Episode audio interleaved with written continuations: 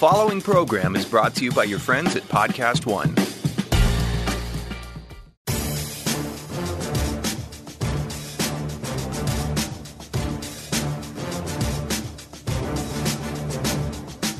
Welcome to RJ Bell's Dream Preview. Weekly winners from his Wise Guy Roundtable. Broadcasting from the pregame.com studios in Las Vegas. Here is RJ Bell. College football week six edition with the Wise Guy Roundtable. College football experts, both of them. To my left, Ken Thomson. To my right, Brad Powers. I'm RJ Bell. Big show coming up. Guys, the feedback's been outstanding. We've got a little surprise for you. We teased it last week at the end of the show based upon the wonderful feedback and sharing you all have been doing this week. We've got best bets like always. We got a crossfire that's going to lead off the show. We've got Brad versus the world. We've got the biggest storylines of the week. We've got one public pounder. That's where the public is crazy on one team crazy big, heavy. We got pros versus Joes, two games. We got two total picks. We got two double likes. That's when both of the experts like the same game, and a best bet from Ken and a best bet from Brad. Ooh, we buckle up. Let's get straight to it. Usually, guys, we start with Brad versus the world. We are again, but this happens to be our crossfire game. Ken, Brad does his power ratings one, two, how many college teams? do You 130 now. Hmm. 130 teams. And you get to cherry pick one of them that you disagree with. Which team did you disagree with with Chad or with Brad this week? Yeah, first off, I got to say is they're getting better and better. I mean, each week, and or maybe you're getting sharper and you're agreeing with you, them. I'll, I'll take that too. hey, either, either, way, if I'm gaining any momentum, I'll take it either way. But uh, Kansas State, just a slight disagreement there with Kansas State. I had four other teams that I liked ahead of them as far as, but you know, I I would only drop them down. He has them twenty five to twenty nine. Wow. So just in general, not much of a disagreement. On the power rating. We're going to have a crossfire on the game, but just in general, what is it that has you maybe a little down on K State relative? Just too one dimensional. Just I mean, everything's Jesse Ertz.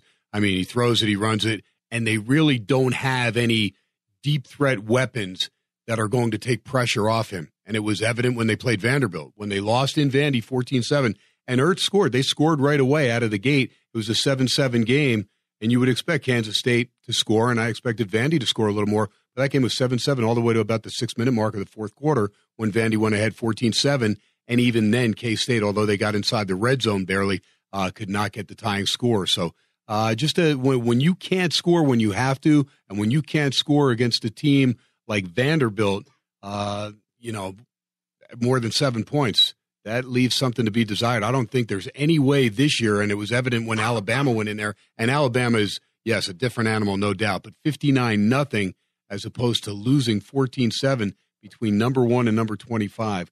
Kind of a little bit of a stretch there. Yeah, and here's where I'm staying pat with my Kansas State number 25.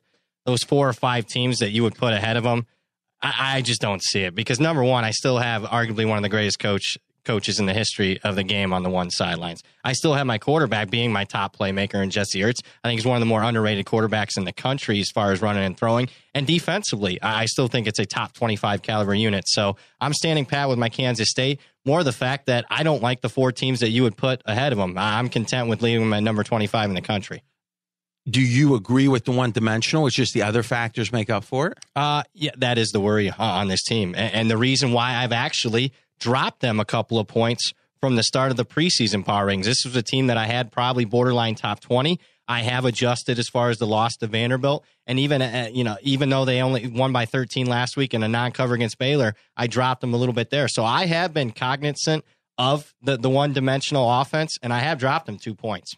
Okay, so every week we do the crossfire. It's when our experts disagree and battle each other.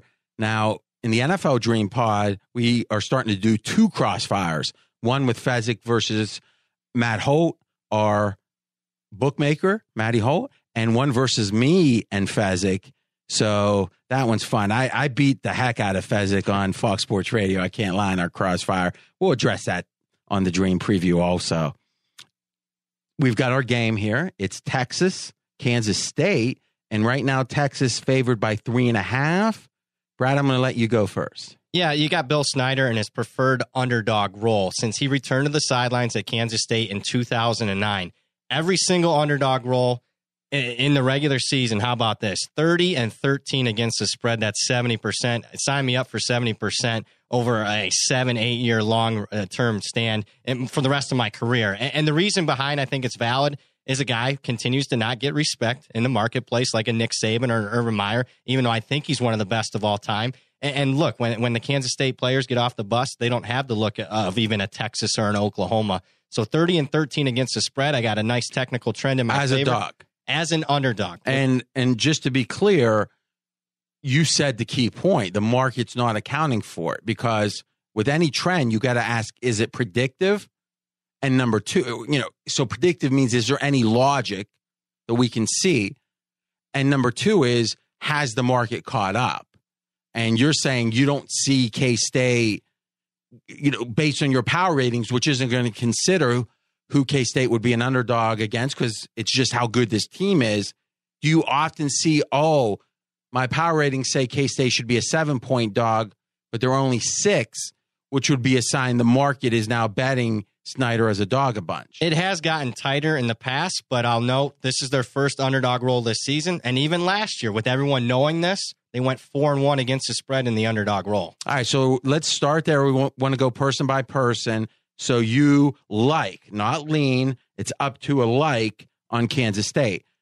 Ken, first presentation. First presentation is I got a better number than what it is now. Well, I mean, he got whoa, a better number. Whoa, whoa, yeah. whoa. No, I was We're say, crossfiring a three okay. and a half. No, no, baby. I said, yeah, no, no, I got a good number now. Uh-huh. So I know Brad, because we talked preseason, he liked this game, so he got a better number in his pocket as far as with yeah, Kansas but right now, Brad's saying Yeah. he likes Okay. K State at plus three and a half, and you like. I, I was giving, yeah, I was giving him the benefit of the doubt. And it's not Ken's just always had. Yeah, I he's always no, no, making- no. But it's not Yeah. for me. It doesn't help me. I, I, right. I, I'm laying the three and a half, and and I, I'd love to see it go down to a field goal even. But I think this Texas team. I, here's the thing. I think this Texas team is a lot better than we think, and it's not just based on the defensive effort that they had against USC. When you look back to the opening game against Maryland, there's a reason I was on Maryland money line against Minnesota because I thought even going to their third string quarterback that Maryland had enough speed in the backfield with their two solid backs that they were going to give Minnesota trouble. And I looked at the Minnesota t- team that was at home and played a bunch of home games, and I said, you know what, I'm going to take advantage of Maryland. As I look at Texas now and I look at their whole body of work, this team is one of the few defenses, and God bless Charlie Strong. He did a nice job uh, grabbing some guys and he weeded out some riffraff, but he got some good players there and left the cupboard pretty full there for Herman. And I think this team has probably four or five guys that will play at the next level on the defensive side of the ball. They have two quarterbacks now, which could be a problem. I'm not sold that Buechele is the guy, but right now he's getting the lean. Now he got a little banged up. I like Ehlinger. I thought the way Ehlinger played in the clutch against Southern Cal on the road in his first start was key. He's got Johnson and uh, Foreman, two outstanding receivers. And then in the backfield, you've got Warren Porter and Jerrod Heard is a quarterback that we saw win the Red River shootout there a couple years ago against Oklahoma. And this guy's got talent as well. I love Malik Jefferson as far as uh, linebacking corps. And then Elliott already has four interceptions on the year. This Texas team is loaded. They're dying to get back home to play quality competition and get a win that's legit in front of the Austin fans. They pounded San Jose State 56 nothing, but they got beat pretty good by Maryland. And that's why this is a game that Texas is going to be up for, and they're going to win this game by double digits, RJ. Okay, so I I think both teams are going to be up, right? So I think that's probably a wash. Am I hearing you say, and this is a great big picture tip for the early season handicapping, that as we are moving towards midseason, you still can start reevaluating what a certain result earlier meant. Mhm. So you're saying Maryland is the significance of that Is Maryland's a heck of a lot better than Brad or anybody else? throughout the exactly country. and that's what i thought so we all kind of got that opinion of texas off that maryland loss which was i'm just going by Maryland. what were they 51, 13 41. point dogs or something Oh, yeah, right. se- 17 or 17, 18 yeah. oh it was 17 that high yeah. so that that that's that kind of iconic win or loss that people carry with them you're saying reevaluate Yes, for sure. all right so do you agree with that Yeah, Texas, uh, you know, I reevaluated. I dropped them after that one and was like, so, so i'm interested texas from the preseason to now What is the net net? The ups and downs. What are the net net adjustment for Texas? Only down two because I reevaluated the Maryland game, and that was like a four point drop. That was the only data point, and they lost outright. Were legitimately beaten by double digits in that game, so I dropped them for that first week. Reevaluated, only made that like a two and a half point drop. But I, I, I'm going to use Ken's words against him here. You broke down about every single position on Texas, right? Except one key position, the offensive line of Texas, which is missing three starters. So while I agree with you, their defense has shown a lot of improvement the last three games. It's that offensive line that really concerns me. And I think Kansas State can really get some pressure. And I'm not sold quite yet on either quarterback. Hmm. Any response? Well, the only response is that Kansas State needs to learn how to score points. And they didn't do that on the road. Again, if you only come up with a touchdown against Vanderbilt, that scares me. I mean, big time. This is a team that is not as great as we initially thought when they got out of the gate okay. And we really looked at that Kansas State win as being significant when they were going to host Alabama the following week. And what happened? 59 nothing. So evidently that win against Kansas State for Vandy just wasn't as, didn't have as much luster on it as we thought. How have you adjusted Kansas State from the start of the year? Down two points. They have disappointed me. So you think this line would be about the same if they would have played before the season? Both teams down two. Yeah, yeah, I would say that, you know Texas being favored. I'm taking advantage of the hook here, the plus three and a half. I took advantage of Ken mentioned it. Six and a half was a great bet, obviously, but uh, and you're say, and you're referencing uh, with uh, humble brag, as they say on Twitter. You played this in like June with the early game of the year line. I played this on Sunday, this Sunday at the Wynn Openers, oh, Kansas okay. State plus six and a half. So you're going down to the Wynn every week? every week. I go down to the Wynn. I post tickets. So what yeah. I hear I hear the uh, there's another dig like I'm not following his Twitter yeah. closely enough. Yeah, apparently, I did that. I love it. not gonna get yeah, dig away, but they're not gonna yeah. slip by me. Is is um what I always hear that the crowd down there is is like surprisingly small. How many pros are are fighting with you for those openers? A dozen. There's a 12 people in the world down there. Yeah. Wow. So I get I like that. We're gonna have to you're gonna have to put that on your Twitter or something. Yeah, might might be a, a good idea. All right. Any closing thoughts, guys? Good luck, Ken. I've gotten you the last couple of weeks. Maybe, may, may, he maybe. Says good luck. Hey, yeah. listen, if he hits a best bet one of these weeks, oh, I love it. That's crossfire. All right, so that was one game in. We've got Brad on Kansas State plus three and a half. Ken Thomson on Texas. Now, it's important to remember, guys. We've had multiple times that Ken disagreed with a power rating and then ended up going against that disagreement on the like or lean. And it makes a ton of sense is if you think a team's, let's say, one point overrated in Brad's ratings, you might say that's your dis- that's your disagreement. But also you the handicapping factors in the game could be two, two and a half points the other way. So in this case, it was Ken fading what he considered an overrated Kansas State team. But it's interesting to note it's not always like that. Okay, Game number two, Brad versus the world, the Associated Press. Now, pregame has been now for over two years the exclusive odds provider to the Associated Press. Over 750 newspapers and thousands of websites that's distributed on. We're proud of that. So be nice to the AP. Who, what's the disagreement? The disagreement is on West Virginia, who is currently number 23 in the AP poll this week. I don't even have him in my top 30. And I think I'm still being kind to him, having him at number 31. And the disagreement, and here's uh, a thing about this. Well, let's get something straight. You're not being kind. That's yeah. what you think. The, that's what you think it should be. Yeah, that's yeah. I, you said be kind to the AP, hey, well, so I wanted to use the word. Here's but what, if anything, you yeah. saying that you're kind, making him 31 is being yeah. harsh on the AP. That's true. Anyways, here's what and this is me saying they're overrated after reevaluating who they played this season. Virginia Tech in the opener looked like a solid loss by seven points. Well, we found out last week that Virginia Tech looks a little overrated. Then, who in the heck is West Virginia beaten?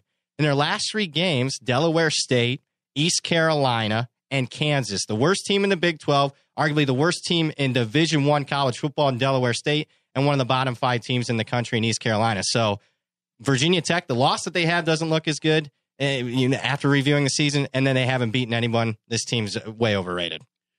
It's a pretty good analysis there, professional level stuff. I, I you know, I can't lie when I think about the limitlessness of digital distribution, I'm thinking, okay, we're doing so great with the Dream Preview. Podcast One, Adam Carolla, we're part of that digital family. And I'm on with Adam every Wednesday doing about 20 minutes with them. Only a Fuse football. We're just talking, which is like a dream for me because I love Adam and you know love some general interest stuff. By the way, 4 0 the last two weeks with Adam with the early best bets there. So that helps, makes it more fun. Is I dream about, you know, the show blowing up even more. And Brad, I think we're going to know when we've reached a real tipping point of success is when there's a drinking game around you saying beaten. Yeah. It's going to be like when Brad Power says beaten, and they're all going to be like, "What's beaten?" And it's like drink, you got to drink. Yeah. But th- so don't try to don't try to weed that out. Or go, or go to Bowling Green. all right, now let's go straight into the game. TCU is playing West Virginia, and that line's 13 and a half. TCU at home. And Ken, this line has moved. TCU opened at 11 and a half up to 13 and a half. Yeah, I can't argue with it. First off, at Fort Worth. And secondly, the way TCU went into Stillwater and handled Oklahoma State throughout the game. I mean, it wasn't just a flash in the pan and one little five minute segment went their way and they ended up winning the game. They were solid. I mean, Okie State still moved the ball, but Texas Christian showed me a lot. And Patterson has that reputation. When he comes off a lackluster year, the next year, look out. And this year, we looked at the, you know, what's there in the cupboard. I mean, is Kenny Hill going to be that guy? Can he lead the way? And he has. He's matured a lot since uh, early days with Texas A&M. And Anderson's running the ball real well out of the backfield. Again, West Virginia, I like Grier, the transfer from Florida. He's solid. And when you look at the receivers, because you know I break down the players and, and a lot of stats, sure, like RJ said, I mean, uh, like uh, Brad said, they look great stat wise, but when you go into the body of work, East Carolina, Delaware State, Kansas, easy to put big numbers up against those teams. And then you take that Virginia Tech beatdown that they took at the hands of Clemson. Again, Clemson didn't put up great offensive numbers, but they shut them down so thoroughly defensively. And at Lane Stadium to do that just showed us that Virginia Tech was not as good as we thought at the beginning of the year. Therefore, the seven point loss by West Virginia takes some uh, credence away from that. And TCU, to me, with all those solid athletes that they have, again, Andrew, uh, you know, Patterson does what he needs to do. And I think, you know, I'm leaning towards TCU. I didn't play it, but I just thought that West Virginia, I agree with him, is overrated. Okay, so lean TCU from Ken Thomson. Brad, we were talking before the show, and you said that you guys actually both, and you do a radio show uh, extended. How long is Ken's going to keep you as long as possible without paying you? So how how long you on with him? Two hours. Two hours now. Woo, dog. And Ken has really a wonderful show here in town in Vegas. It's on KDON. It's one of the few stations in the whole country which is fifty thousand watts at night, and that means it's hard to California, Utah, all that stuff. And uh, Ken does two hours and really good stuff. And you can follow if you're interested in that show and get streams and stuff at Sports X Radio on Twitter.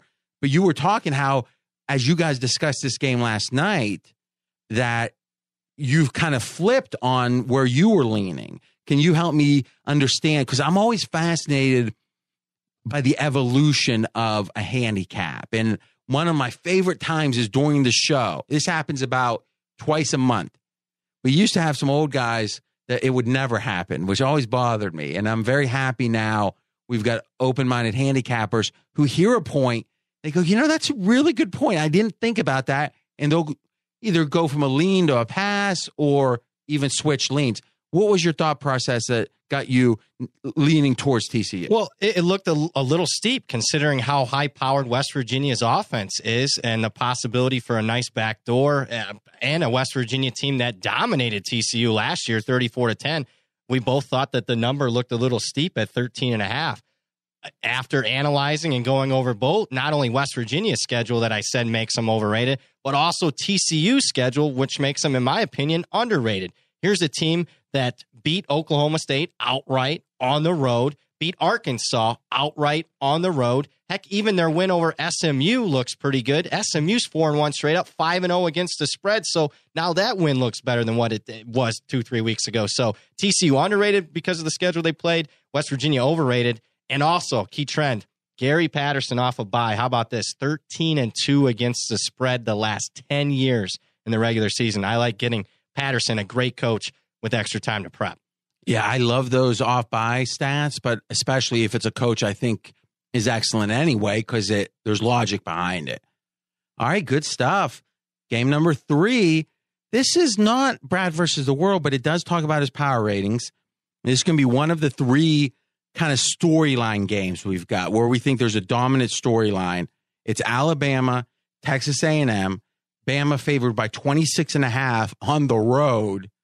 Wow, remember when Johnny Football beat him and then the whole off season in the weight room, Saban had that tape playing on repeat. It's been a long time since that. Not that long in calendar months, but Brad, you said something on Twitter that I did see Thank you. that was fascinating that you have Alabama historically ranked right now. Explain. Uh, I've been doing power ratings back to my Phil Steele publication days for the last 10 years. And currently, the current power rating that I have on Alabama is higher than any other team I've ever had, no matter what, whether it's week one or at the postseason, preseason. Right now, I have usually the, I go up to 100, but like uh, Spinal Tap, I've had to go to 11. I've had to crank Alabama up to like 101.5. And, and what it is, is here's a team that last year historically was great. Even last year's team was power rated up there as the top. And yet, even with the, the premium that you normally pay on Alabama, it's a team that's covered the point spread by four plus touchdowns in each of the last two weeks. So the market's definitely upgrading them. Obviously, I have to uh, in myself, but I do think they're a little bit, even with me having them historically high as far as this game goes, I do think that you're paying too much for a premium on the Crimson Tide. Okay, so you've got a lean on A&M here, but let's think for a moment. And Ken, I want to get your thoughts on this. So what Brad's saying, he added a wrinkle that I thought was interesting. Imagine every team, there's a snapshot of that team taken by the aliens. Mhm. And it's week one of 2017 is a snapshot. And there's 130 of them, let's say, that you're rating. Then 130 in week two, et cetera, et cetera, et cetera. And then for the last 10 years, you're doing that. So if we just go 10 times 10, there's 100 plus, you know, we, well, you know, let's say 140 or so weeks in those 10 years you've been doing this. And then there's over 100 teams, right? So 140, 40, like 14,000 different snapshots or a few more if you actually do the math. And of all those 14, so it would have been Alabama this week could have played Alabama week two in 2011. And if you look at all those snapshots, this team would be favored over all 14,000 teams.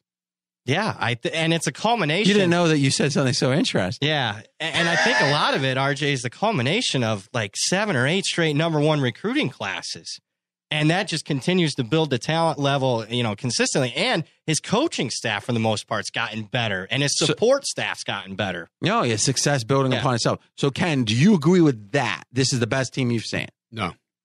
I think the Clemson team that won last year is better than this year's Alabama team. Wow. Really? So you must have thought Clemson. What what what did you have the line in Clemson? Al- What was the line on that? Like seven? Six. What six or seven? Did you think Clemson was better than Alabama Not coming until after the game. So that game caused a huge reevaluation. yeah, I, I lost. you. I lost money on that game. I needed. So you to- actually thought that Bama was cheap? I did, and I'll tell you what. It. I. I really thought they'd win by double digits. Deshaun Watson not only proved me wrong there. I mean, I should have listened to my buddy who told me they're going to rip your Ohio State Buckeyes. I thought Ohio State would at least get on the scoreboard, but uh, Yeah. so sorry, RJ. I just saying. You know, I had to- no, but Wow. no. Realistically, what a program, RJ, and you know, you've been around Buckeye football for a long time. As I get a, I get the Buckeye back here from Brad, but uh, you know, to see them get shut out in a game that has that much meaning, that that's impressive. I mean, Clemson showed me a lot, and Swinney's done a heck of a job there. And I didn't think he was as big time as Saban. He's not yet, but he boy, there's one and one A, and and Swinney's showing me that you know it doesn't matter how big the stage, his teams are ready. And we'll be talking Clemson, Wake Forest here in a few minutes. Real quick, let's wrap up this handicap. Yeah, Texas A&M historic uh, home underdog role haven't been this big of a dog in nine years. They're better than expected. I would wonder, hey, what's this line? Had they just closed the deal against UCLA in the opener? They blow a 34 point lead. Since then, they won four games. They won a couple of SEC games. This isn't Ole Miss, a team that quit against Alabama the week before. It's not Vanderbilt, where Alabama's five, especially you know more fired up than usual against. This is a quality team with a lot better athletes than the last two teams Alabama crushed. So give me the Aggies plus the major points at home. Okay, so Ken, you you actually have a like more than a lean on A&M. Yeah, and here here's the thing. Again, I, I think there is major separation after watching the first four weeks. To I mean, the the separation is huge for Alabama and Clemson's defenses. I think their defenses are by far the best in football. In fact, when I was watching Virginia Tech Clemson at the beginning, I was like, I got no shot. I was plus seven and a half with Virginia Tech, and I just looked and I even asked Brad, I go, Brad, did Virginia Tech look small? Like on the, I mean, it looked, I, I wanted to adjust my set. I'm like, wait, I, I got like Pop Warner guys going against college guys. I mean, that's how I felt. And I knew I was in trouble in that game. When I look at this A&M team, though, I like Kellen Mond, the, the blue chipper quarterback, and he's blue collar. He's a guy that, you know, he'll run it. And we didn't even know if he could throw the ball because he wasn't the, the guy that, uh, you know, uh, Sumlin wants in there, but he's shown that he can do both. And you've got a, a running back tandem of Williams and Ford that are outstanding again, they they played, you know, not the strongest schedule, especially Nicholls State, and then they struggled with UL Lafayette. They found a way to come back and beat Arkansas, and then they struggled through and get past South Carolina. The game against UCLA, we know they should have won. They had a 30 point lead and they blew that. So this team should be undefeated. They're kind of under the radar with that loss to UCLA. College Station still the 12th man.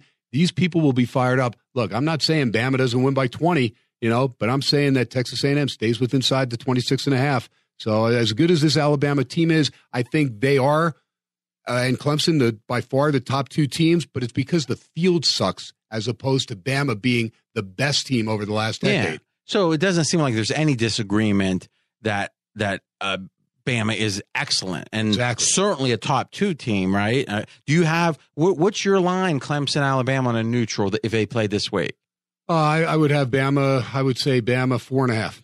Okay, so you think clearly better than Clemson. Okay, here's my concern before it's it's, it's quarterback experience. Uh, you're giving me Hurts over Bryant, and that's that's the thing because Hurts did it and found a way, and he played in that big game last year, the championship game, and came within a play of winning it. Here's my one concern. I think you're right. There's an inflation here, but this reminds me of the Roman Empire. Let's go back a few years. Rome was a very good HBO series too. Is there and I'm no history buff. I mean, I've I, mean, I went to college and and all, but is there there was a guy named Hannibal, right? Which is really where Hannibal Lecter's coming from, who was this amazing general, and it was from uh, the Carthagins. They were called. I'm not exact. Is that right? Ken's nodding. So I'm, oh. listening. and they actually Hannibal actually was in Rome for about 20 years taking the fight to Rome. Imagine in today with, you know, satellites and everything, it would be impossible. But the Roman Empire was the most dominant empire in the world. But this dude, Hannibal, was hanging out in Rome for 20 years, just fighting them like crazy. And there's an old saying from the Romans that was Hannibal's at the gates. They used to scare their kids saying, Hey, Hannibal's going to get you. He's running around. And they tried to fight him for so long and they finally got him. Here's the thing when Carthagins when those people had a drop off, Rome went to that city, finally beat the city. They tore down every building, they burned it all, and then they salted the earth. They didn't want anything to be able to grow or be built on the site of that city for like hundreds of years because they didn't want anyone to remember that someone actually was not necessarily beating them, but even being competitive. Well, Nick Saban is like the Romans. I got a feeling if he can beat them 60 nothing, he's going to beat them 60 nothing because he doesn't want anyone to even feel good about competing with him or he's going to get you back.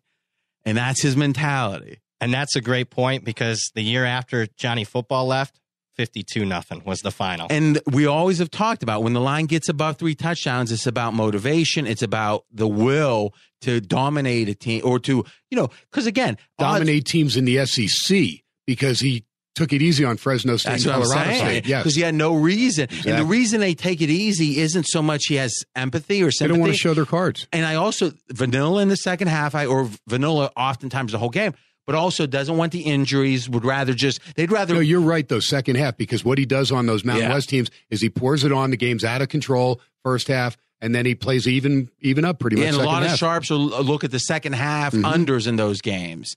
So doesn't mean you guys are wrong, but it is a pause. It is a little pause. I think you're you're hearing me, Brad. Oh, I am. That's why I was a lean, not a like. I'm I'm afraid of the big bag Saban. no, there's no doubt. And I will say a key for A and M to cover is Christian Kirk, the receiver. Yeah. Not only from his receiving corps position, but he's got to come up big on special teams. He's got to have a couple big returns for them to set up some short fields. This is pregame.com. I'm RJ Bell. That was Ken Thomson, Brad Powers, the Wise Guy Roundtable here in Las Vegas. You know, we haven't talked about it and we we won't. I'll just make it quick because you know it's life and death and this is fun. But obviously, the the shooting, the mass shooting here in town. The one thing I, I'm going to say two things. One, the amount of sympathy and empathy I felt from the country has been wonderful. You know, Vegas is always looked at with the little like, you know, you guys are decadent and all that, but when it comes to life and death, I mean, nothing but support.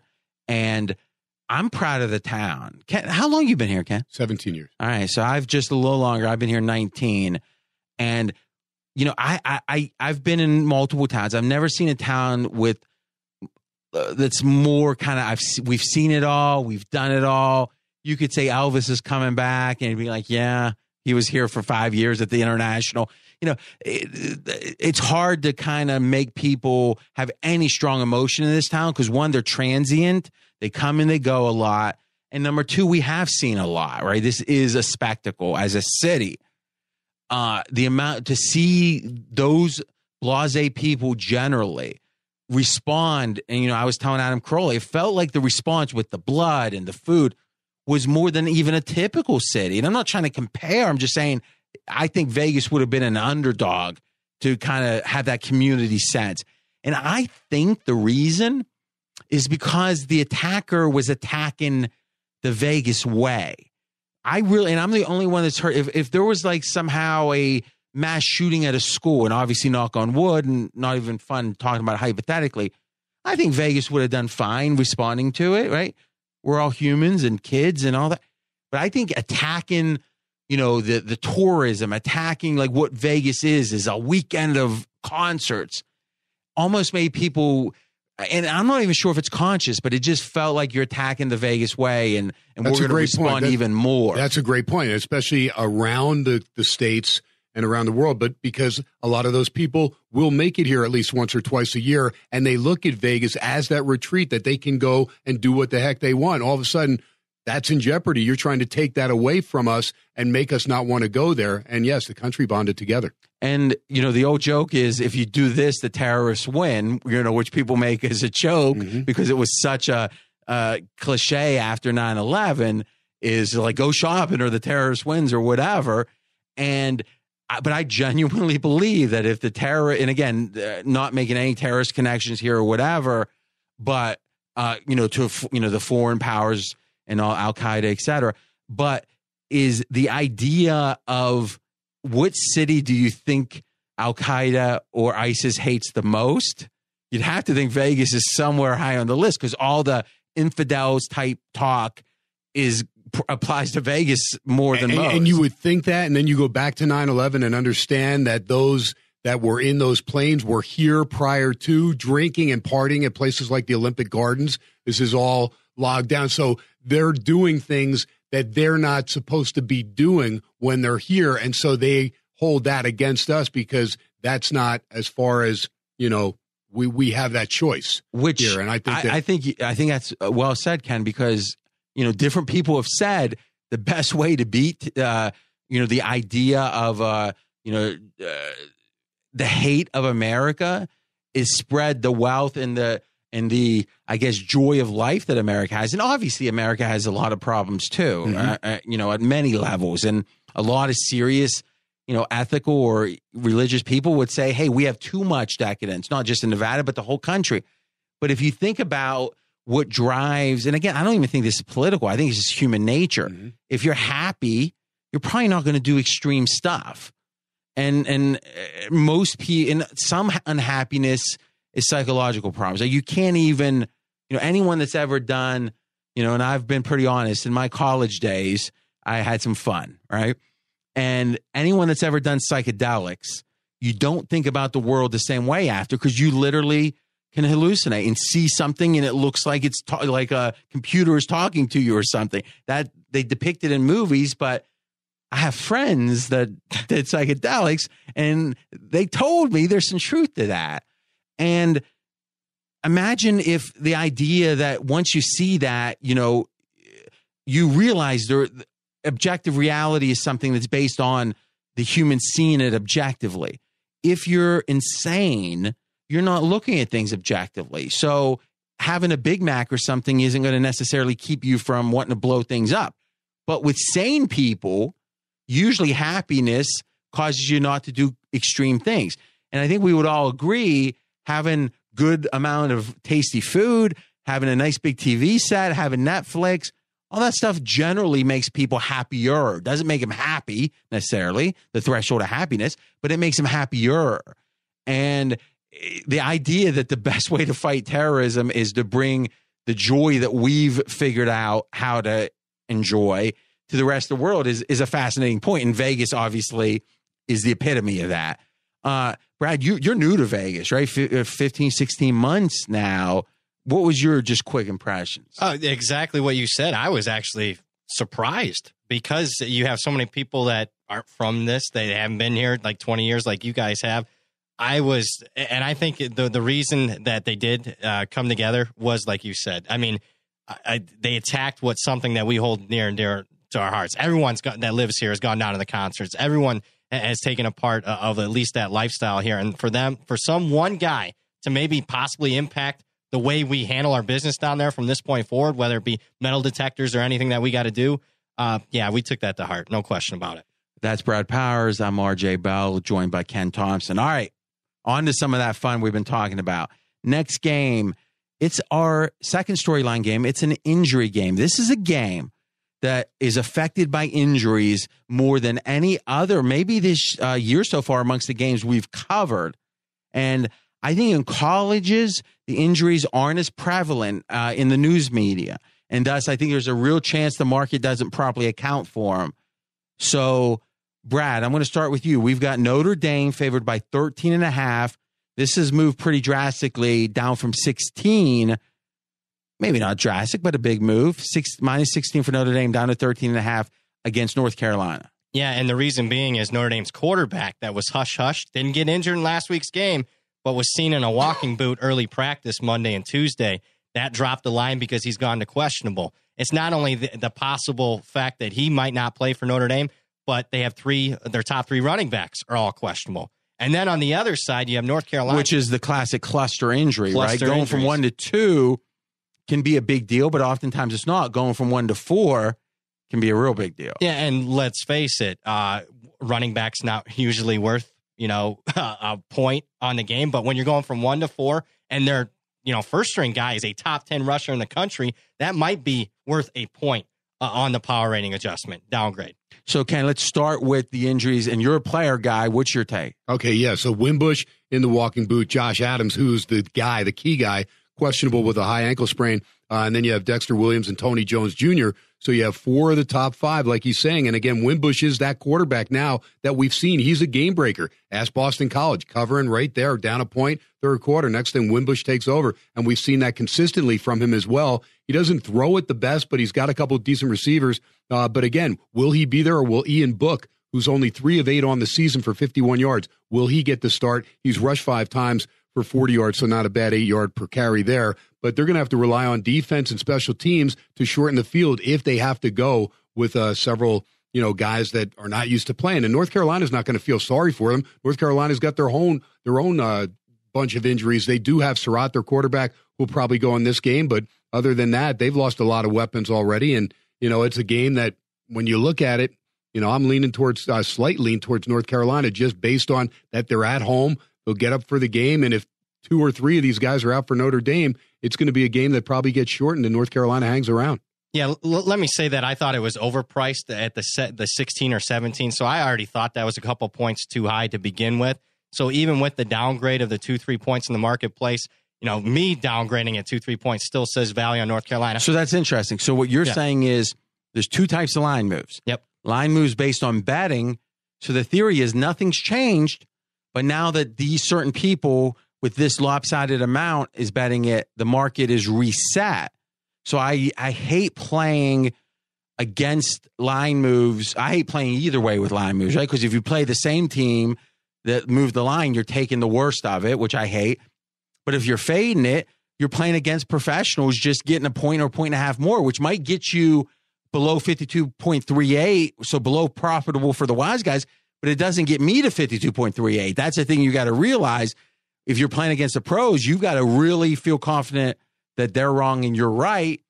And, you know, in rare cases, I do. And that's what really separates the best batters is when they're willing to square, look straight at the wise guys and say, I disagree and go ahead and bet away. I'm going to take the better number. So, but there's a second type of line move, which is information. And usually information is going to be about the absence of a player. Uh, by, or a player coming back. It might be injury, it might be suspension, like Zeke Elliott. When he was going to play and not going to play and going to play, the line would move based on information. So what you're telling me, this line move was more about additional information since the opener about the injuries that caused an adjustment. It's all, all mainly injury because of Brandon Wimbush, the Notre right. Dame quarterback, and and the idea of the two and a half points going through a key number of 14. So let's call it three points because that number is probably worth double. That's about what you think the drop off is from first string to second string at QB. I think it should be slightly more because when and even if Wimbush plays, he relies on his feet and he's mm-hmm. got a mm-hmm. foot injury. So yep. I think it should be more. The backup is a you know not your typical four or five star recruit. He's only a three star guy that's you know barely played just a couple games this year. So to me, that would be a probably a four point downgrade, not your two but and a half. We're not certain the QB's out. Not certain. But I, you know what? I think it's a negative impact, even if he plays again, because he relies so heavily on his feet. And when you got a foot injury, obviously that's going to impact you in that uh, part of the game. Which brings up the point: is don't think of injuries like a binary, an A or a B. It's either he's out, which is a clear effect, or he plays and he's 100%, or he plays and he's some percentage of 100%. So it sounds like there's a distinct possibility he doesn't play, which would be a, a fairly drastic effect and there's a it sounds like a good chance he will play, but be hobbled. Absolutely. But here's why I don't like North Carolina. I only lean with North Carolina. Ken briefly mentioned it, and this is why this is the injury game.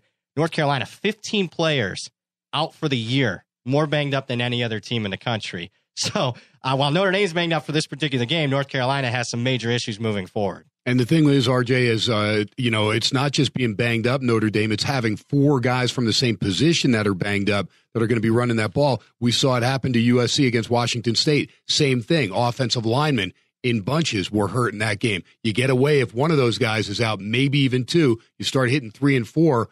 It's hard to get that uh, cohesiveness on an offensive line. Great stuff from the boys. This is the dream preview. The third of three storyline games. Florida State Miami of Florida. And the storyline is this is a rescheduled game from the Hurricane. So let's start there. What's the effect of the rescheduling? I think it's a positive for both teams because had they played this a couple weeks ago, this would have been two teams that were starting young quarterbacks.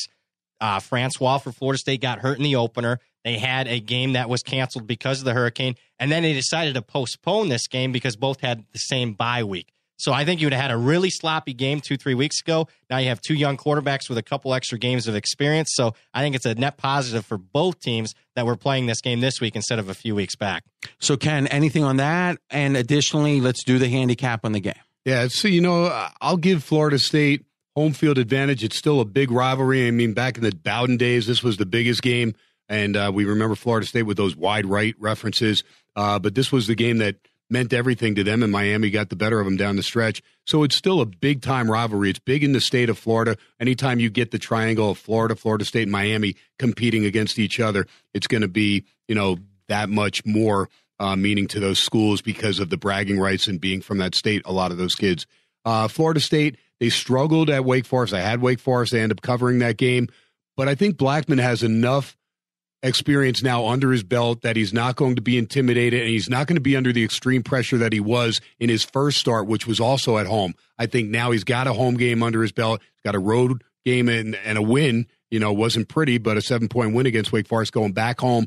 And I think he'll be ready for this game. I like Rosier in Miami. I think there's a lot of potential there. They were solid defensively against Duke and shut him down. So it's a game that I can see go either way, but I'm going to lean very slight lean to Florida State just based on the home field. All right, good stuff from Ken. Brad, lean or light? Lean with Florida State. I think they might be a little disrespected. This is the team that we've beaten seven straight years, and you're meaning to tell me? Drink. Yeah, nice. wow, love it. I will not change. Seven. Oh, you, you're gonna have to somehow trademark it. Yeah, I will.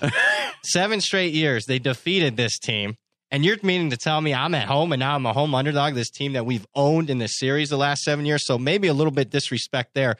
But here's why it's only a lean for me for Florida State. I'm worried about that offensive line. Gave up 17 tackles for loss last week against Wake Forest. I loved Florida State last week. It was my game of the month.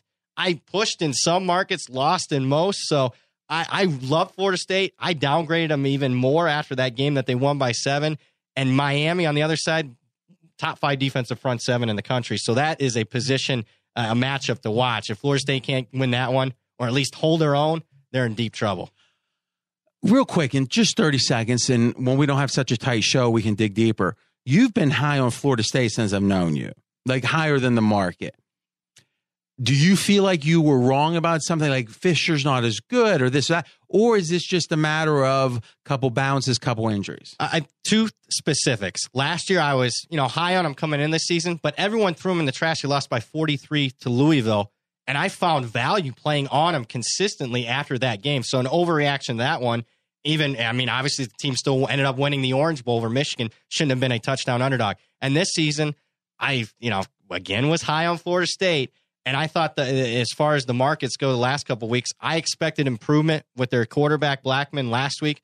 Didn't get it. So I was I was right about Florida State last year. So far, I'm obviously wrong on Florida State coming off that beating against Wake Forest. That's Brad Powers. This is the Dream Preview. Next game, a public pounder. It's our one public pounder. What's that? Well, the public is pounding the game. And if you go to pregame.com, click the Game Center tab up top you get to see both a overview, a odds page, and a consensus page. There's three little sub tabs. The consensus page has the cash percentages on the games and the ticket percentages. The only place in the world for free you can see the cash percentages. If you haven't used it, it's free. Take advantage. Don't even have to register at the site. It's all free. And we got a good mobile version too, if you're a mobile first person. And the reason the cash is so important, you can actually understand where the pros likely are. And we'll be talking about that next game for pros versus Joe. So I'll tease ahead to that. Let's talk about the public pounder. Georgia has 88% of the tickets and 85% of the cash. Georgia is 17 and a half at Vanderbilt. Ken. Yeah, you know, and coming off the uh, the Bama game, the fifty nine nothing game, you know, I'm thinking Vandy, boy, now they got to go to Florida. They're going to get pummeled again, and they end up not covering the game, but they were right there and they were exchanging scores early on. So it's a game that I'm staying away right here, and the reason is it almost looks too easy. Georgia's had back to back blowout wins against Mississippi State in between the hedges, and then really poured it on Tennessee almost to where you know, you're thinking Butch Jones fighting for his life there, coaching life. If he gets pummeled in this game, I thought he'd get fired. I still think he doesn't last the season. I, at the end of the year, I, I, believe he will be relieved. And I'm surprised they're not making the move now to give themselves a longer chance in search committee and then also to have dibs on some of the better guys that are out there, uh, you know, initially. But so uh, we get one pass. Uh, I allow you guys. I, I on- think Georgia could win by 40, but I could also see him sleepwalking and winning by 13. Okay. So you know, Brad, one of the things that I wanted to talk about, and maybe you can discuss it with this game, is just how good Georgia is because you're starting to hear, like, if you just look at the scores, it's back to the idea of the narrative. If Georgia was ranked second coming in the season behind Alabama, where would they be right now? Second, right? Yeah, absolutely. Uh, so the idea of Clemson being better, how much of that is on, if you actually just look on the field, and forget how good a team was supposed to be. If you just look kind of like the Sagarin ratings, which is just considering what's happened on the field, how good is Georgia? Well, in my current power ratings, I have them top five in the country. I actually like them more than the, the, the most of the markets in the preseason because I had a bunch of Georgia tickets early. Uh, I had them Power So in individual games. individual games early on, I thought there was value on Georgia. My power rating said, "Hey, this team's better than the market," and But I did, but did you think that after Eason went down because Eason was the guy that was coming back quarterback wise, and I don't think until Georgia went into Notre Dame and beat the Irish did we think Fromm could step up to the big stage. and I made the point. The market's downgraded Georgia too much, going from Jacob Eason to Jake Fromm. Shouldn't have been much. But it was a downgrade. What's Is it to this day? Is it still a downgrade? No, I reevaluated it. It wasn't that. It was a, a non-factor. But if the starting quarter, if the quarterback got hurt came back 100 percent right now, would you upgrade Georgia? No, I would not do anything with their power rating. But you know, bringing it back, I mean, I still have this team upgraded seven points, even though I had them higher, power rated higher than most of the market coming into the season. They're top five right now. The problem is the market's treating them almost like Alabama. Remember, just two weeks ago, Alabama was an 18 or 19 point favorite at Vanderbilt. Flash forward a couple weeks, now Georgia's laying 17 and a half against that's an interesting point. That's where I think there's value here on the Commodores plus the points. And you're exactly right. I thought they'd fold after the Alabama game last week. They didn't. They actually got front door covered against Florida. Bad beat if you're a Vanderbilt Mhm. backer. They showed me life in that game, and I think they'll show some fight here. and you've got a lean though on Vanderbilt. Because, like Ken said, I could also see Georgia's defense Yeah. Just at, just shutting down this Vanderbilt offense. Right. It is the uh, it is the question marks. I said Bama and Clemson's defense by far the best in the country, but Georgia with ten returning star- starters, uh, they're not as big as both those two defenses on the line, but they're fast and they're quick, and their safeties, their corners, and their li- outside linebackers are extremely fast. Almost like we had it planned. Next game is Clemson. Now Clemson is one of our two pros versus Joes. So we talked about the the ticket count. We talked about the cash count. So there's two ways to see where the Joes are and the pros are. One is what this game is, which is 82% of the tickets on Clemson, but 94% of the cash. So you're thinking, wait a minute, that probably means the pros are betting big on Clemson because there's even more cash percentage wise. But look at the line. Line opened up 22 and a half. It's down to 21 and a half. So what you end up seeing is when you have a preponderance of money one way and the line moving the other, it's a sign of one of two things. The the the the, the sharpest faces. Now, what does a face mean? All money's not created equal. Imagine you're sitting at the Venetian and Matty Holt CG Technology, that's one of their outfits, biggest bookmaker in Vegas. Guys betting fifteen thousand a hand at blackjack. I mean, that's all the time happening and more. If he's going to even sit and have the football game on at dinner when he's eating his comp dinner, he's going to throw fifty dimes on it just to get a little tingle. And the, does does the Venetian bookmaker look at or CG Technology in this case and say, "Oh, we got to move this line"? No. Now, there's two reasons to move a line. One, the bet tells you something as a bookmaker that hey, this sharp guy likes something. And number two, it's because you're so lopsided. Well, even fifty thousand is not going to make a book as big as CG have to move just to get evened up. So it's just booking the face. And sometimes there'll be a guy bets two thousand that will move a line because they know he's never dummying up a game. He's always betting what he likes. And this guy hits 55.5% for the last 10 years. So we're going to move it based on him. So whatever's going on in this game, it's it's it's, it's about either that $2,000 type guy betting or the bookmakers just looking at it saying, you know, we don't mind being lopsided on this game, which is another sign the sharper side is Wake Forest. So in this case, the Joes are heavy on Clemson and the professionals in some way and not the most obvious way on Wake Forest. This is as of Tuesday when we're taping. And remember, guys, the other way you can do a pros versus Joes is if you see a big disparity between the cash and the tickets. Imagine that the tickets have 90%, but the cash is only 55 on that team. Well, obviously we know what's going on there. That's the big bets being on one team. All right, so getting to this specific game, we got Clemson minus 21 and a half against Wake Forest. Ken. I would probably take a shot with Wake Forest had they beaten Florida State because then they stay undefeated. They get a win against the Florida State team again with a backup quarterback. But now you're going into Clemson, you're going into Death Valley, and it's a defense to me, like I said, that again, the offensive stats with Kelly Bryant, they're not imposing. They're not something that's going to jump out at you on the page. But the defense doesn't give up anything. And when they play somebody like a Virginia Tech or like a Louisville, they shut them down. So I can understand why some of the sharps may say, you know what, this is Wake Forest. You're not really getting a pat on the back or a gold star for knocking off the Demon Deacons at home. So I could see why that line dropped a point.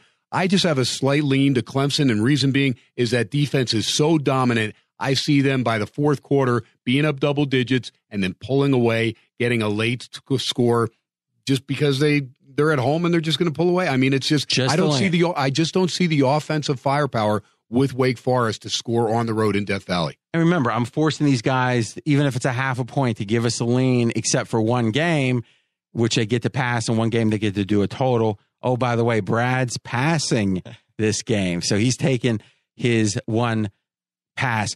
Real quick, it seems like obviously the uh, sharper side, I'm not judging Ken necessarily. Being square can be hip, as Huey Lewis said, but the sharper side seems to be Wake Forest. What keeps you? One question: What keeps you from leaning Wake Forest? Uh, motivation for Clemson. Pure Power says Clemson's the play. How motivated are they going to be? They weren't motivated a couple weeks ago in a flat spot against Boston College, failed to cover a large number. The question I have is: This looks like a flat spot. I get why the the sharps are betting Wake Forest because Clemson's off a big win against Virginia Tech, but does Dabo Swinney remind his players? We came out flat two weeks ago against Boston College I want you guys performing lights out from the you know the kickoff on. So that's the question I have. Wow, that was great because a couple of things. One, even though I'm forcing these leans, if you have a situation that if A happens, I like this team, and if B happens, I like this team, and I don't know if A or B is going to happen, you stay away from the game. Yeah. And though we're, you know, kind of nudging them to have some leans even when it's only half a point, that is a great way when you have uncertainty that's the bettor's advantage is pass. Uh, leave the game alone. You can bet in game even if you're serious. Once you see, and again, you could probably get that's an example with motivation. You could get a good feel early in that game and potentially bet it in game. Absolutely. So that's but, a great point though on the Boston College, and not only this year, but it happened last year when they nearly lost. Well, not nearly lost, but let Troy hang around within six points. Again, we saw Troy take out LSU. It's one of the better defenses out of a smaller conference like the Sun Belt. But at the end of the day, one blemish like that because it is against a uh, a foe that you should handle. So a, a loss to Wake Forest is even more detrimental to Clemson because it shows wait, you didn't just lose a game at Virginia Tech. You lost to Wake Forest in Death Valley. And when you get to a 14 playoff, that can knock you out at the end. And I also thought the point, and as Ken was saying, that Brad made that was especially good, is if motivation is the question, can you find good reasons to think the team's going to be motivated? And having just had a similar type game that they weren't motivated, you would think almost like Saban with his unending revenge against A and M because he they got beat once. I mean, that, that's the level you're at, right? You beat me once five years ago. I'm gonna make you pay. But I think you're right. A, a coach as good as Swinney keeps me away from the dog here too. Okay, number two, of two, pros versus Joes. We've got Auburn minus 21 hosting Mississippi. Almost 100% of the tickets and cash. Now, this is as of Tuesday, but with our source for the game center, $26,000 has been bet so far on this game, and almost 100% on Auburn. So the Joes, Auburn, pros, Mississippi, because the line has dropped from 22 to 21. Now remember, the line dropping isn't just about this out this source, it's the whole marketplace, and they're going to move on air. Everybody moves on air. Just to be clear, is if CRIS Pinnacle moves the game from 22 to 21, most books aren't waiting to take that dog bet. They're going to get that baby to 21. That's why that makes sense. All right, Brad, lean or like? Uh, I lean with the Joes here. It's hip to be square. I'm taking Auburn because it's, it's really that's ironic. By the way, it's not hip to be square. It's not. No. All right. Just deal with it though. Yeah, I will deal with you it. You might think I'm crazy. Oh, okay. wow. All right. I cannot force myself at any point right now in the next couple weeks to have an Ole Miss ticket. And here's what I saw in last week's beatdown at the hands of Alabama, a game that they lost 66 to 3. I saw quit from several of their players. I saw quit from their players early on in the game. There was an interception return touchdown where the wide receiver was right there, can make a tackle, and he just stood there.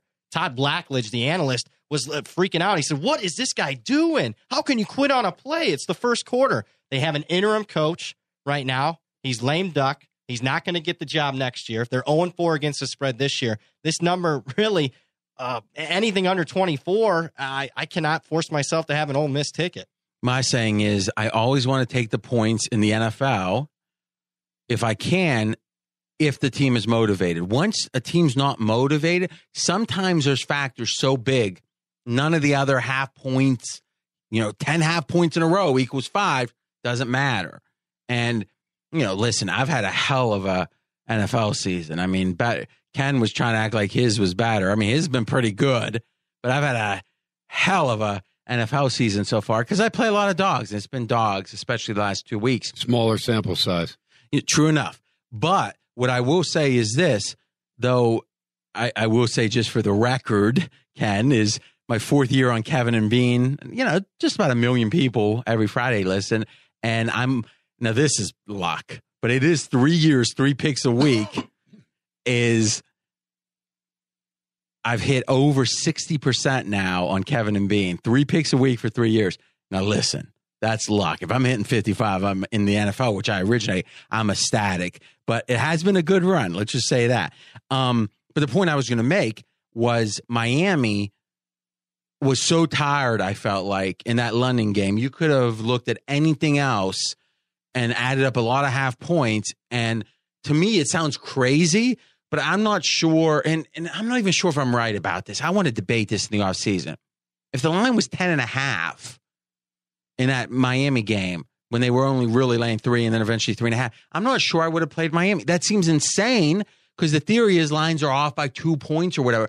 But sometimes I think there's just factors so big that the market can't even comprehend. Like they can't really understand how big it is. And I'm not always right about those facts. Sometimes they're not as big. But I think weather's like that sometimes. Is a couple times that, you know, every five years maybe there's three games in the NFL that the weather's so bad the total should be like 14 and a half. But what do they do? They bring it to 33. They just can't comprehend making a total that. And you look and they can't even kick extra point, and it's like it ends up being 12, you know, uh, nine to six or whatever, or you know, 10 to six. So I, I to me, I, I, I think that motivation is if we know for sure. Now, what it could be is that coach comes in and says, anyone that doesn't play, you know, hard this game, I'm going to sit you and I'm going to suspend you, literally suspend you. And any of those guys that have an NFL dreams, you know, you get suspended once cause a lack of. So who knows how they're going to respond to it? But it seems like a huge question mark. Ken, lean or like Auburn, Mississippi? Yeah, I slightly lean towards Auburn. I you know, I think this team's making some moves now uh, to kind of solidify things. Number one, I think Kerryon Johnson, out of the three backs, is going to be the main guy. He's going to get the ball a lot more than Kam Martin, who's a little bit banged up, and Kamryn Pettway, who was banged up last week. Uh, and also, Jarrett Stidham looks much more comfortable in the pocket look, I know uh, they haven't played the stiffest competition, but they looked pretty darn good last week in blowing out Mississippi State. And I was on the wrong side of that game. I still watched it, and I'll continue to watch games, even if I'm on the wrong side, just to see if a team's going to continually uh, continue to do something that I may not think is in their MO. And Auburn did that. They continued to press the issue even when the game was in hand. They continued to pound it. And next thing I know, I'm like, wow, that's an embarrassing loss, but I'm glad I stayed and watched Auburn because they're a much better team than I thought they were based offensively, watching them against Clemson where they struggled and offensive line giving up 11 sacks in that game. That was uh, questionable, but Clemson's D and their D line is that good. And then Ole Miss, just too much Shea Patterson. Wilkins isn't bad out of the backfield, but that's it. Pretty much a two man tandem. And I watched Cal come back on them and shut them out in the second half in Berkeley and beat them. So it's not that they quit in that game, but they just realized we're not as good and then they found out going against Bama, boy, how things have changed in a couple years. Both leaning Auburn on that game. Now, we've got six games left, and these are the six strongest picks. We got two totals. Now, imagine these guys get to have what did we go over? 14 games today, we're going to go over. And there's two totals that they one each. So they, they really like these totals. Then we've got two double likes they both like the same game, and two of them, or the same team. And finally, best bet, best bet. The six strongest picks coming up. Here we go. We're going to keep with Ken here because he's got a total on the LSU Florida. Yeah, and this is a team LSU that boy again losing Detroit straight up at home, and I looked at it early. In fact, I did goof around and play them on the money line with New Mexico State. Would have paid just a ridiculous amount, but New Mexico State had already lost by the time Troy, a plus one thousand dog, ended up covering outright in the Bayou. But uh, Florida again now no Luke, Luke Del Rio, so you know you're down to the two quarterbacks. And I'm not sold that Frank Zourzier is somebody that's going to move the offense cons- consistently. Franks will get the uh, you know the start there, but you know outside of that long hail mary that ended up uh, covering the line uh, for me late in the game against Tennessee. You know, I haven't seen consistency from the Florida offense. I do know defensively in the swamp, they're going to slow down LSU, and LSU is already struggling to move the ball against the likes of Troy and some other teams. So I just don't, you know, see this uh, game getting much higher than, you know, somewhere in the neighborhood of 23 17. So I'm going to be on the under in this one. So under 46 and a half right now under LSU Florida. Okay, Brad, give us a leaner like on the side. I lean with Florida. Let me clarify if you do follow me on Twitter at Brad Powers 7, you'll see me post and be ahead of a lot of line moves by betting at the win. This one where I probably was a little too emotional with my bet. Ah, oh, LSU's in the trash. They suck. So I went down there on Sunday and bet uh, Florida minus five and a half. That line should be a touchdown. No win by a touchdown. Well, now the line's moved against me two points. So I do want to point it out. I made a not so great bet, obviously, back in Florida. But here's why I like Florida, or I should say lean Florida uh, in this one. I can't trust LSU, the program right now. I think it's so toxic surrounding the outside of the locker room that I think it carries over into the locker room. We've seen well, what's their good game performance this entire season. They crushed BYU in the opener. Oh, that looked good. Well, BYU's 0 5 against the spread. They won one game. That that win now looks like garbage. That they obviously almost lose outright at home as a three touchdown favorite to Syracuse. Do lose outright at home as a three touchdown favorite to Troy and get beat by what looks like now a kind of overrated Mississippi State team by 30. LSU, not, not only is it maybe a toxic situation, this team, well, a lot of people are saying on the film, looks like the talent level is a little bit down. So give me the Gators as a lean right now. I'm a little scared that the market's against me, but give me the Tigers. Uh, not the Tigers, but the Gators minus the point. All right. So Florida opened minus five and a half. It's down to minus three, minus 115 at our representative book lean Florida. Brad, we got our single like total from Ken on under 46 and a half. Okay, second total. We're sticking with Brad here. Wisconsin, Nebraska. Right now, Wisconsin favored by 11 and a half on the road. Totals 47. Two mispricings on the total. Number one, Nebraska's defense is much better than the market's giving them credit for. Everyone remembers the start to the season for Nebraska's defense, where they gave up 78 points in the first six quarters but since then, the defense has only allowed two touchdowns in the last three and a half games. In fact, the offense has given up three pick sixes. So the offense has given up more touchdowns than the defense. Much better defense than what we saw at the start of the year. Markets still haven't corrected themselves. Second one, we had a misleading, higher scoring game involving Wisconsin last week. The Northwestern game saw 16 points scored in the final four minutes, put it barely over the total. Two mispricings has me on the under in this game under from Brad Powers. That's the one total he gets a week on the Dream Preview. Kenny, give me the side. Well, you know, I'm going to lean towards Nebraska. And Mike Riley knows the writing's on the wall. Realistically, it looks inevitable to me that Scott Frost leaves Central Florida, goes and takes over in Lincoln, and Mike Riley probably gets his job back in Corvallis with Oregon State. I mean, to me, it's setting up that way. But I like the way Nebraska did go into Illinois and shut down the Illini big time. Tanner Lee's not a great quarterback to transfer from Tulane, but he's good enough, and Wilbon and Ozigbo are decent, uh, you know, running backs. And then Pearson and Morgan Stanley Morgan Jr. are, you know, pretty good as far as in the open space receiving the ball. The defense has been a question mark, and they're minus four on the turnover side of things. For Wisconsin, again, that game with uh, Northwestern last week, I think the right team ended up covering. It's just Thorson made a couple mistakes uh, late first half, but Fitzgerald had them ready, and they were they were leading at the half. I mean, straight up in Madison, 10-7. So I was on the right side there, and that was my best bet, last week. And we'll get to my best bet later on uh, when I talk. On See that little, professional yeah, radio just, teasing just, ahead. But here, here's the thing: Hornibrook solid, Jonathan Taylor, an outstanding running back. But I think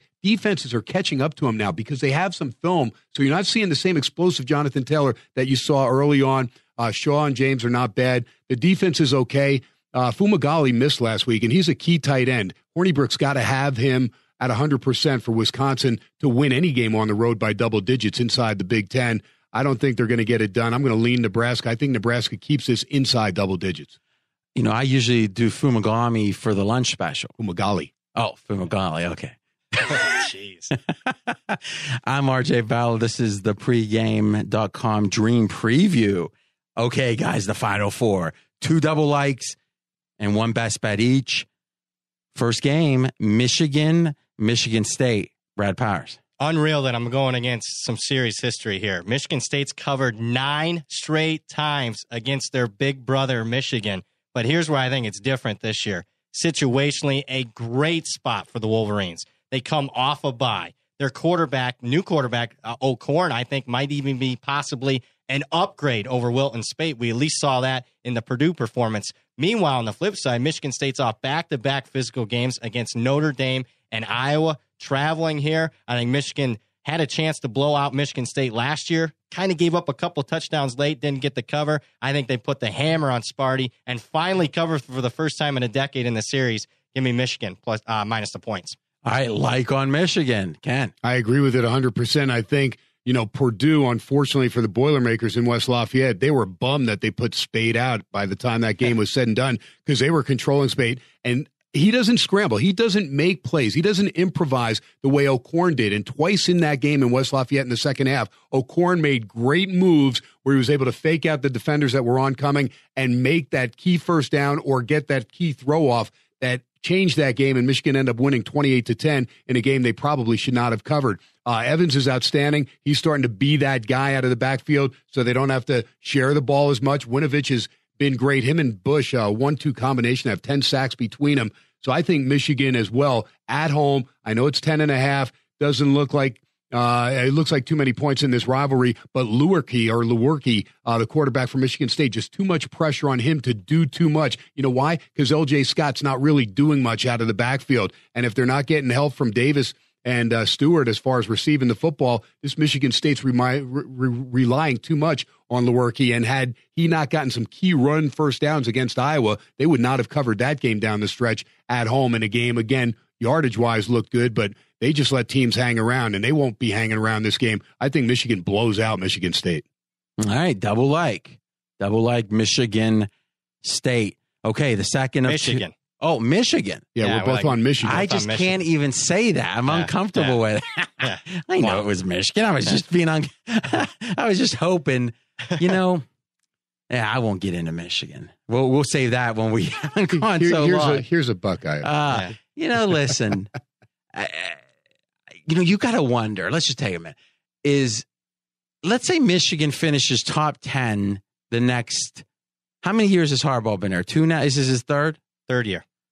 So let's say for the next eight years, Michigan finishes top ten, doesn't win any national titles, and loses all eight to Ohio State. Is Michigan happy? The state of Michigan, No. so they No. can be top ten in the country. It's just like you weren't happy when John Cooper was your coach. Two and ten. Yeah, but against he didn't even lose those Michigan games. He would Two lose the 10. bowl games No, too. No. Two and ten against Michigan. Yeah, and he lost the bowl game. If you you Right. could lose Michigan and win some bowl games too. Oh, I didn't like Cooper at all. Oof. Well, listen, when Tressel came in and we won a national title like a couple years later, got to take you know there's something there, Did right? you get to keep that one? You, you know that's interesting because when you have that many, we no, could no, have I'm just wondering with the Pulled, claret we could have thing and pulled. We could have one pulled away, and it would be would be like you guys get away with a Could lot you really notice? tattoos and giving away uniform stuff. You know, it, How does it's that funny. happen? Even saying that makes it seem ludicrous. Yeah. Like, why does it matter? All right, the host is talking. The next double like two of two.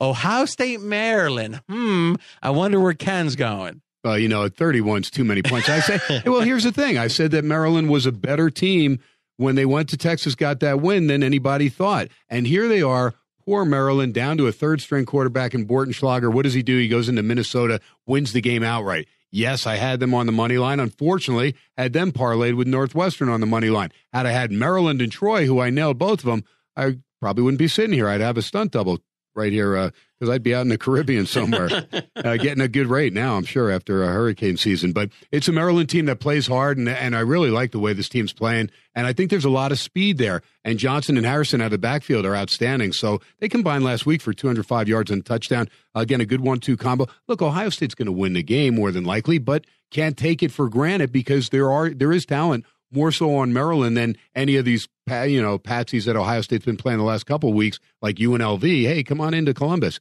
J- JT Barrett again overrated, but still has a nice cast. Dobbins is good. Williams a little bit banged up out of the backfield. Love Nick Bosa. Uh, Parris Campbell leads the receiving corps that's pretty consistent. Buckeyes win the game, but I think it's within ten. So Ken likes Ohio State. And I like Maryland plus Oh, 31. oh, okay. Plus 31. and I think this is a 10 point game, 10 to 15 points. Wow. Yeah. Brett. Yeah, I don't. I'd be, be happy if Ohio State wins by 30 here because I have been dead wrong on Maryland games this year, especially. So you like Maryland? I like now I respect that because Yeah. I know you're objective. Go ahead. Yeah, I mean, I've been on Maryland, been against Maryland. I can't get it right. So hopefully we get it right this week. Here's where I downgraded Maryland too much last week. I thought going to a third string quarterback, from what I saw in the game against Central Florida, I thought this guy has no prayer against Minnesota. Well, he looked, you know, not only did he look competent, he made some plays, had over 200 yards passing, and cut a couple of touchdown passes. I just wonder the motivation, and that's what it comes down here for Urban Meyer. They were motivated last week, put one on Rutgers, but the reality is, like you mentioned, Ken, Maryland's got a lot more playmakers, and we saw it in the Texas game than UNLV and Rutgers. And the Buckeyes haven't been a great big favorite lately. You think Urban Meyer runs up the score? He hasn't been doing so. Six and twelve against the spread. The last eighteen times they've been a three touchdown favorite. And RJ, another thing when a when a quarterback comes in and he's a third stringer in the midst of a game, a middle of a game, he's not expecting to be in. All of a sudden, stats may be atrocious. When he has a chance to work with the first team that whole week and get ready and get acclimated and study the film, knowing he's the guy, sometimes you get guys to step up, like Bortenschlager did last week in Minnesota. Okay. We got two best bets coming up. First, though, I teased it early. We started with a coupon a couple weeks ago, and I was shocked at the number of uses. And last week, I put a challenge out. I said, I am going to up the coupon a dollar every week that we break records when it comes to the use of this coupon. Figuring, hey, as long as you guys like it and keep sharing, and that's the key. It's not so much oh you know you can only use the coupon once so it's you can't use it more than once. But if you share with your friends not only does it up the chance you know sharing the dream preview not only does it up the chance that uh there's going to be more coupons used which will keep this little streak going but number two the more listeners we have the more time and money that we can put into this. And as you guys can see we're going to finish about an hour and a half. When we started we were at 55 minutes. Why? You know with with this dream preview last year. Why? Because the response this year has been so outstanding. So please oh well congratulations. You guys broke the record again and it wasn't even close. I guess putting a fire under their butts got people sharing. Please continue. I'm keeping my word. We're going to upgrade now to a $12 discount. Started at 10 went to 11 last week we're up to 12 here's the coupon cfb Dream 12. Now, the 12 is a one and a two. CFB, college football, right? CFB, Dream for Dream Preview 12. CFB, Dream 12. All one word, all caps. You can get 12 bucks off anything or any college pick at pregame.com or group of picks. Brad Powers got his very best stuff there. You know how good he is. Ken Thomson, very best stuff up at pregame.com. You know how good he is. And if you don't use the coupon, no problem. Some people don't buy picks. We are fine with that. It's picks are there for people who enjoy the idea of the very best stuff. They're betting a little bit more. Whatever your reasons are, that's fine. If your reasons are no, that's fine too. But do us a favor, help everybody else. If you love the dream preview, spread the word or go into your podcast player. It could be iTunes, Apple, whatever it is, and give us a five star rating. That helps. That really helps new people find the pod. Anything to help us, we appreciate it. And obviously, we appreciate you. You can see with the effort we put in the preview. One more time CFB Dream 12, and that's good through Saturday. Okay, best bet time. Our first best bet goes to, so you can't fade Ohio State or play on Michigan. So who knows what you're going to do here. Best bet of the week from Kent. Uh, best bet last week was Northwestern at Wisconsin, and they got the cover, took care of business again, had that three point lead at halftime. And so when you have double digits like that, you're able to goof around if you want and find a nice fab middle. I just stayed pat on Northwestern, knowing that I had the best number. Uh, Penn State at Northwestern now. Again, a Penn State team. A lot of respect for this team, but still, I just think a little bit fraudulent. Uh, you know, McSorley's putting up okay numbers, nothing great. Uh, they've given up 11 sacks. That concerns me if I'm a Penn State fan. Look, Saquon Barkley's got nice numbers. They're not gaudy numbers. They're good enough. And uh, they underuse Gesicki as far as I'm concerned. I think if you use the big six foot seven tight end a lot more instead of just 20 receptions so far this year, that that's going to really open things up for Hamilton and Johnson. Johnson, of course, has the one touchdown catch that beat Iowa on the last play of the game. You still have two solid defender, defenders as far as from the uh, linebacking and DB uh, position with Cabinda and Allen that lead the defense. But Northwestern now is going home, and they're going home with a lot of confidence, knowing that they were within seven points of Wisconsin inside the final two minutes, and they had the football. Now, uh, a, a brain cramp from Thorson. I mean, how do you take a sack in the end zone when you're outside the tackle? It should never happen. It did. They lose the game by nine. He knew about it. Fitzgerald was bummed out, looked at him like, What are you doing? Is just a brain cramp. Now, Justin Jackson needs to get out of his own way. This guy has potential to be one of the best backs in the country. In fact, coming in, a lot of us thought he was, but he has underachieved. If he can have a game, ride the home crowd, take pressure off Thorson, that'll open things up. The uh, the receiving corps, nobody flashy, nobody good, blue collar guys, take care of the football, shorten the game. I think Northwestern's right in this game. I got it at 14 and a half. It's down to 14 at home. I think Northwestern has a chance to knock off Penn State straight up. Wow. Best bet, Northwestern. What's your quick thoughts on that, Brad? Uh, I lean with Northwestern. I think Penn State's off a misleading final last week, had a couple of non offensive touchdowns, benefited from plus three turnovers. Yards in that game were even.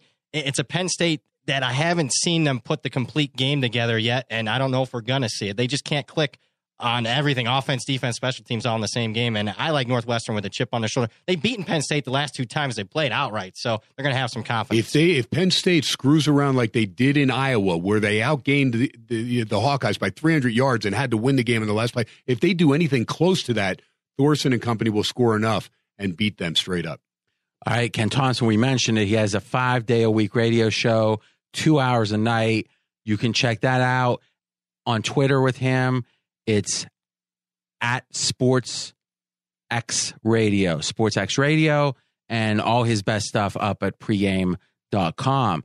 Best bet number two, our final game, Brad Powers. I am going to the Mountain West and taking on the team that's dominated the conference the last three years. It's San Diego State.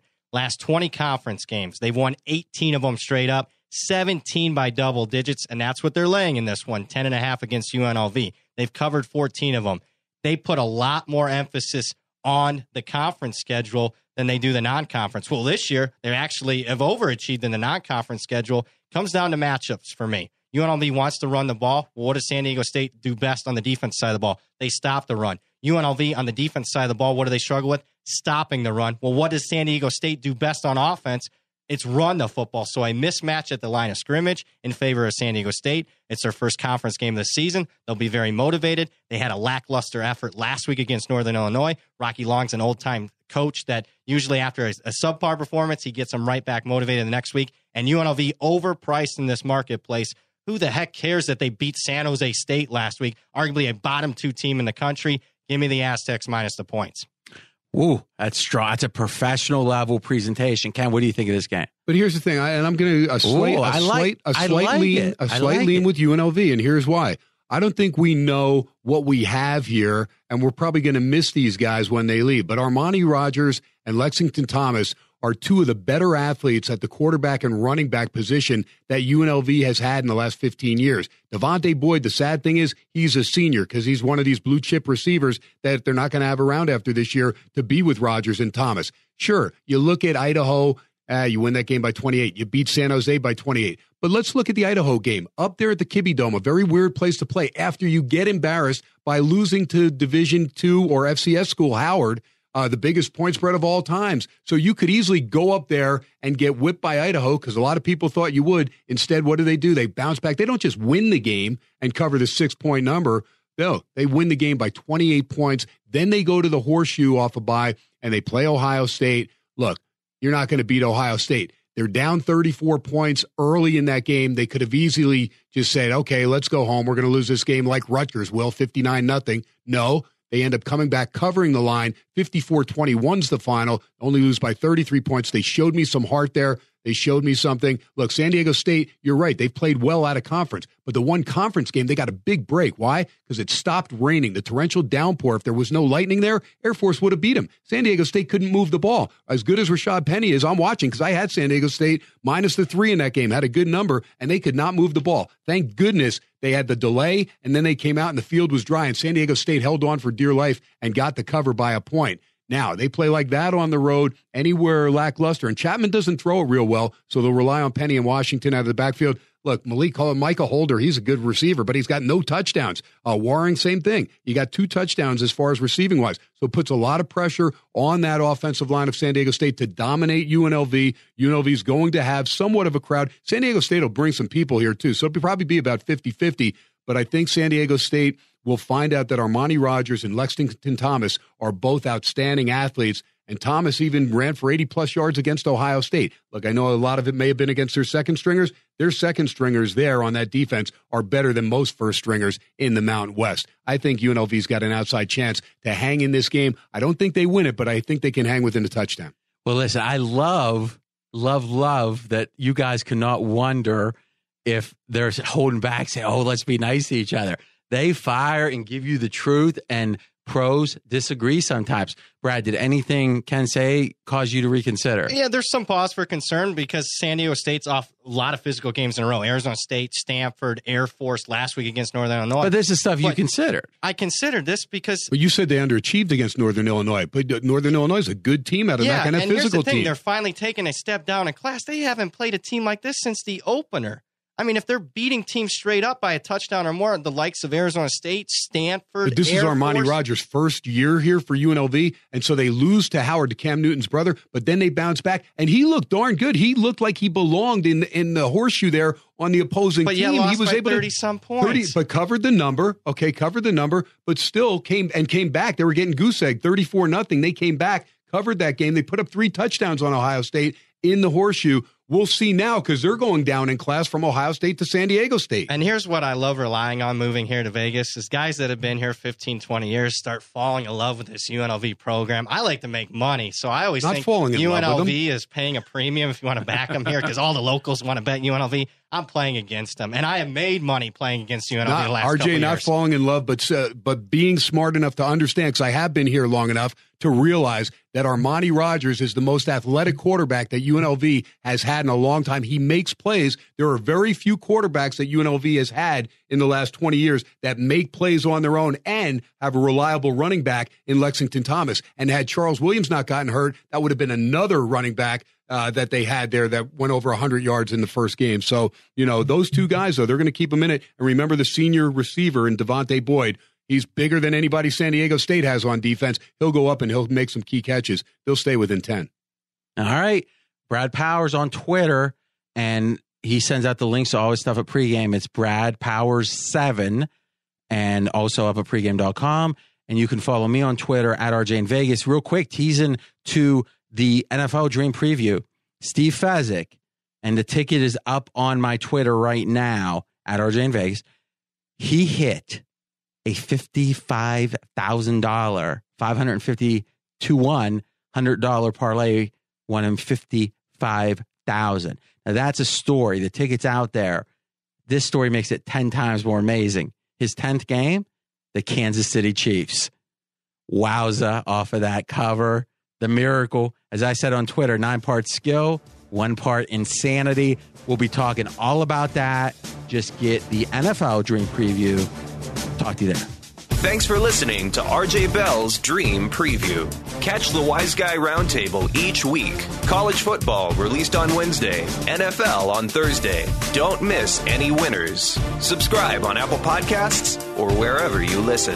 Visit podcastone.com and download the Podcast One app. Have a question for RJ? You can contact him directly on Twitter at RJ in Vegas. Live the dream with us each week.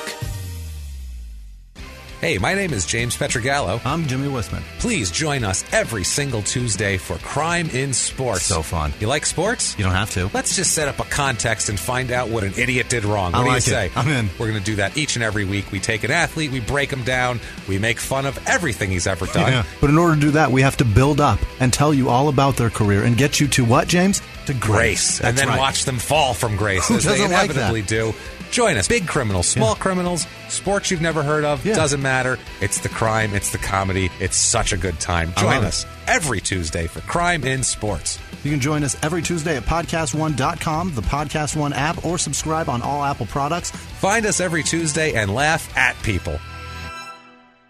Podcast One Sports presents Attack Each Day, the Harbaugh's podcast. Every Tuesday, you can hear Jack Harbaugh, We're going to attack this day with an enthusiasm unknown to mankind. Jim Harbaugh, What the hell's going on around here? and JT Rogan share their stories from on and off the field. Past guests include John Harbaugh, ESPN's Adam Schefter, and Pardon My Takes PFT and Big Cat. So don't miss an episode of Attack Each Day, the Harbaugh's podcast, every Tuesday, exclusively on PodcastOne.com and the new Podcast One app. Just a sample of what's coming to Podcast One Sports.